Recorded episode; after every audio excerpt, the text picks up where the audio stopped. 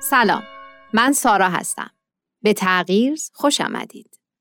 در تغییر با هم به نقاط مختلفی از دنیا سر می‌زنیم. در تغییر درباره گروه ها و افرادی صحبت می کنیم که در شرایط جغرافیایی و فرهنگی متفاوتی زندگی می کنند ولی همگی یک ویژگی مشترک دارند. اونها در جهت تغییر جامعه اطرافشون قدم های مؤثری برداشتن.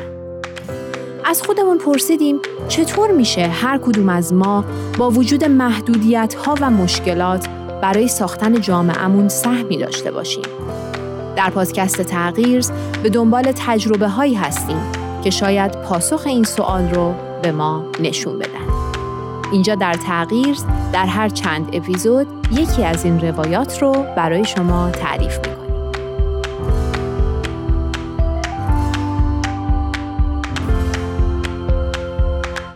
اگر سه اپیزود قبل رو دنبال کرده باشید در جریان هستید که ما درباره مؤسسه بین المللی آشوکا صحبت کردیم که در زمینه های مختلفی در دنیا به دنبال ایجاد تغییرات مثبت و سازنده هستش.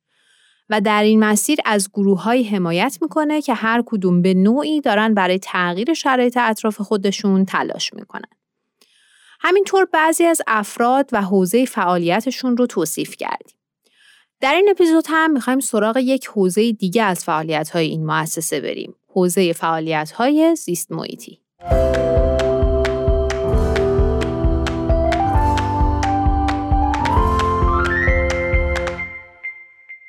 همونطور که می‌دونید های محیط زیست یکی از موضوعاتیه که افراد، گروه ها و مؤسسه های زیادی در دنیای امروز دارن به اونا می‌پردازن. و خیلی هاشون با اقدامات داوطلبانه دارن سعی می‌کنن که مشکلات و چالش های این حوزه رو بشناسن و برای حلش راهی پیدا بکنن. مؤسسه آشوکا معتقد بحران های محیط زیستی ریشه هایی در نحوه تفکر و ارزش های ما داره بنابراین برای برطرف کردن اونها نیاز به آگاهی و دانش هست. در این اپیزود با داستان شخصی آشنا میشیم که نیاز به تغییر رو در اطراف خودش حس کرد و فعالیت‌هایی رو شروع کرد که به کمک مؤسسه آشوکا تونست روندی از تغییر رو به وجود بیاره.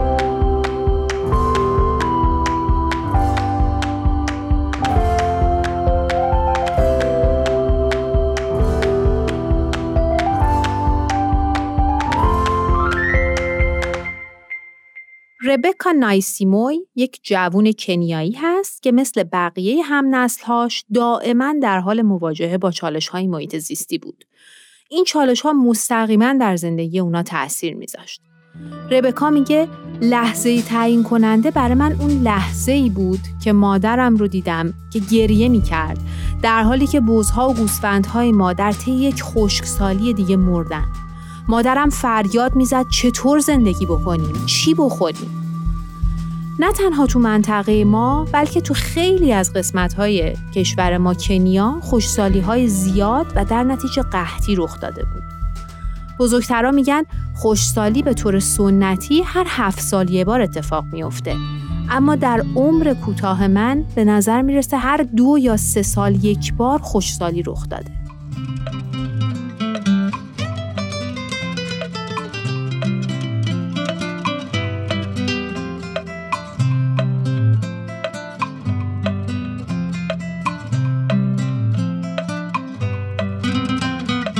ربکا کلاس یازدهم در دبیرستان بود که کشف کرد که کمبود دانش در ارتباط با بحران آب و هوا یک مانع اساسی برای حل اون بحران به حساب میاد. بنابراین تصمیم گرفت مسیری رو شروع کنه که در اون به دانش آموزا و جوونا آگاهی هایی در ارتباط با محیط زیست داده بشه. ربکا در یک جامعه روستایی ماسایی در کنیا بزرگ شد. برای همین اثرات مخرب بحرانهای محیط زیستی رو بر دامها و کشاورزی تو زندگی خودشون تجربه کرده بود. اون می‌دونست که گرسنگی نتیجه زمانیه که محصولات بازده ندارن و دیده بود که چطور در این شرایط حیوونا بر بقا تلاش می‌کنن چون ثروت جامعه ماسایی به دامداری و کشاورزی بستگی داره. بدون حیوونا یا محصولات زراعی خانواده ها حتی با کمک خیرین نمی‌تونن هزینه های آموزشی فرزندان خودشون رو پرداخت بکنن. ربکا میگه من اهمیت میدم چون که فقر ما فرصت های تحصیلی من رو محدود می‌کنه. حتی اگر شهریه دانشگاه و هزینه خوابگاه هم توسط کمک هزینه های پوشش داده بشه، هنوز هزینه های زیادی برای حضور در دبیرستان وجود داره. اگه بتونیم تغییرات آب و هوایی رو اصلاح بکنیم، خانواده و جامعه من دوباره مرفه میشن.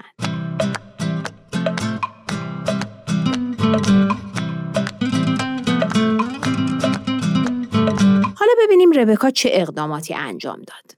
یکی از مهمترین اقداماتش ایجاد یک سری گفتگوها در این زمینه بود. چون هدف خودش رو آگاهی دادن می‌دونست. بنابراین گفتگو رو یک ابزار قوی می‌دونست که می‌تونه آگاهی رو در سطح جامعه افزایش بده. اون از همسالان خودش شروع کرد و گروهی از اونها رو تشویق کرد تا درباره مسائل محیط زیست شروع به مطالعه بکنن. و نه تنها خودشون دانش خودشون رو در این زمینه بیشتر بکنن بلکه با دیگران هم راجع به فوریت حفاظت از محیط زیست و قدمهای عملی که برای این کار باید برداشته بشه گفتگو انجام بدن.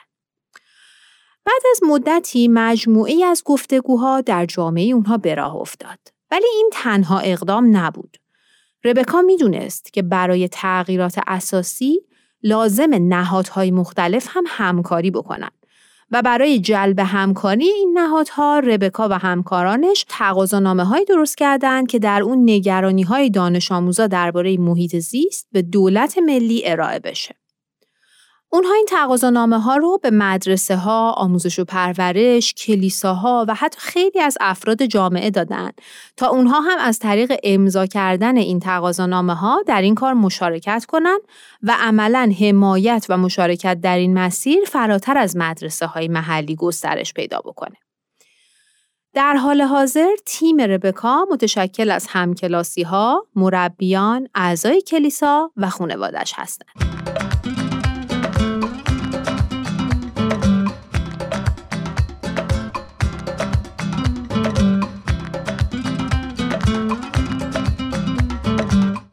نحوه کارش در این گروه رو اینجوری توضیح میده. من در مرحله ایجاد آگاهی در این گروه ها هستم. حرف من به اونا اینه که ما در این جهان با هم هستیم و اگر بعضی از ما اجازه داشته باشیم این دنیا رو غرق کنیم همه با هم غرق میشیم. جالبه اگه یکم درباره چالش هایی که ربکا با اون مواجه بوده هم بدونیم. مسیری که این جوون شروع کرده اصلا مسیر ساده ای نبوده. ربکا و خانوادهش سالها برای برآورده کردن نیازهای اساسیشون تلاشهای زیادی کرده بودند و خاطرات و تجربه هایی دارن که بعضی از اونها خیلی دردناکن.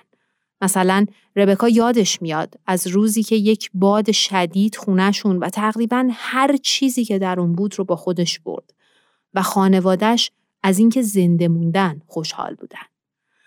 همین تجربیات باعث میشه که خانواده ربکا از فعالیتاش خیلی حمایت بکنن. ولی بقیه اطرافیانش همون اول از ایده ها و اقداماتش استقبال نکردن. چون در برنامه درسی مدرسه های کنیا چنین بینش هایی وجود نداشت و خود برنامه آموزشی اصلا توجهی به مسائل محیط زیستی نمی کرد. حالا همکلاسی هاش اگه قرار بود بیان برای کمک و همراهی با ربکا باید خارج از زمان درسشون وقت اضافه میذاشتن و میومدن و با هم مطالعاتی می‌کردن که خب این کار براشون خیلی سخت بود. ترجیح می‌دادن زمان خارج از مدرسه رو به تکالیف و کارهای دیگه ای مشغول باشن. همینطور وقتی ربکا شروع کرد به تهیه تقاضانامه ها و از افرادی خواست که اونها رو امضا بکنن خیلی ها برای امضا کردن مردد بودن که آیا این کار به صلاح هست که چنین چیزی رو با امضای خودمون برای دولت بفرستیم؟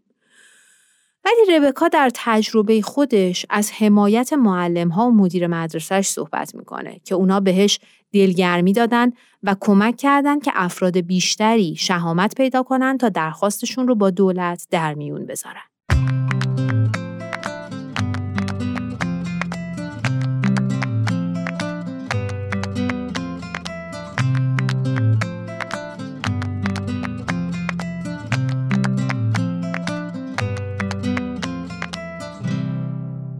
یکی از ویژگی های ربکا به عنوان یک فرد جوون در جامعه اینه که سرشار از شوق برای پیشرفت جامعهش هست و دائما این شوق و آرزوی پیشرفت رو به دیگران منتقل می‌کنه. اون درباره تجاربش در وبسایت مؤسسه آشوکا می نویسه و فعالیت ها و برنامه ها و همینطور برداشت خودش رو از این کارها با دیگران به اشتراک می‌ذاره. ربکا و دوستاش معتقدن با نیروی درونی و انگیزه‌ای که برای تغییر دارن می‌تونن به افزایش آگاهی و پیشرفت کشورشون کمک کنن و یک روزی تغییرات محیطی رو به چشم ببینن. ربکا در جایی نوشته اگه در کارم موفق بشم دنیا زیباتر میشه. گاوها چاق میشن، بچه ها به خوبی تغذیه میشن، درختای خیلی بیشتری وجود خواهد داشت و بازارها پر از محصولات با کیفیت میشه. ربکا و تیمی که تشکیل داده امروز مشغول آموزش در امور مختلفی هستند. اونها درباره انرژی خورشیدی، کاشت درختان، کشاورزی ارگانیک، ساخت کمپوست و حفاظت از حیات وحش دوره های آموزشی تشکیل میدن و به دیگران در این زمینه آموزش های میدن. اونها برای مبارزه با گرسنگی و فقر جریانی از دانش و آگاهی رو در محیط اطراف خودشون ایجاد کردند. این جوونا با شجاعت در حال تبدیل دانش به روش های عملی هستند که می‌تونه دنیای اطرافشون رو به جای بهتری تبدیل کنه.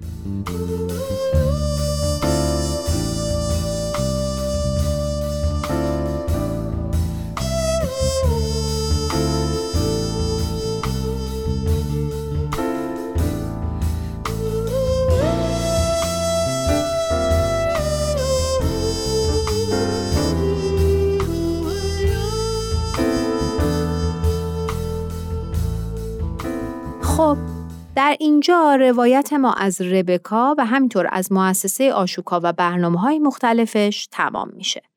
اما فعالیت ها و پروژه های این مؤسسه در نقاط مختلف دنیا بسیار وسیعه و ما تو این چند اپیزود فقط مختصری از اونها رو شنیدیم.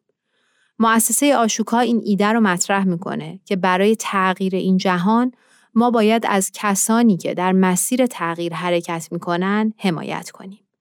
امیدوارم شنیدن این روایت ها الهام بخش همه اونهایی باشه که در حال کمک به رشد و تغییرات اساسی در جامعه خودشون هستند.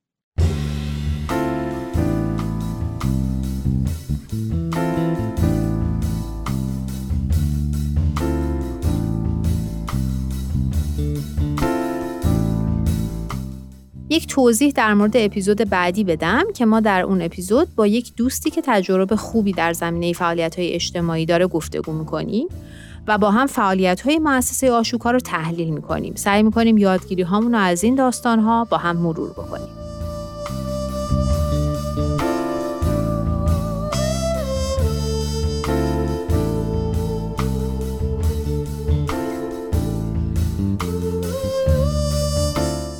خب در پایان این اپیزود باز ازتون خواهش می‌کنم که اگر هر نظری در رابطه با کیفیت پادکست دارید برای ما بفرستید و اگر که از شنیدن این پادکست لذت می‌برید و براتون مفیده حتما با دوستانتون هم به اشتراک بذارید. تا اپیزود بعد.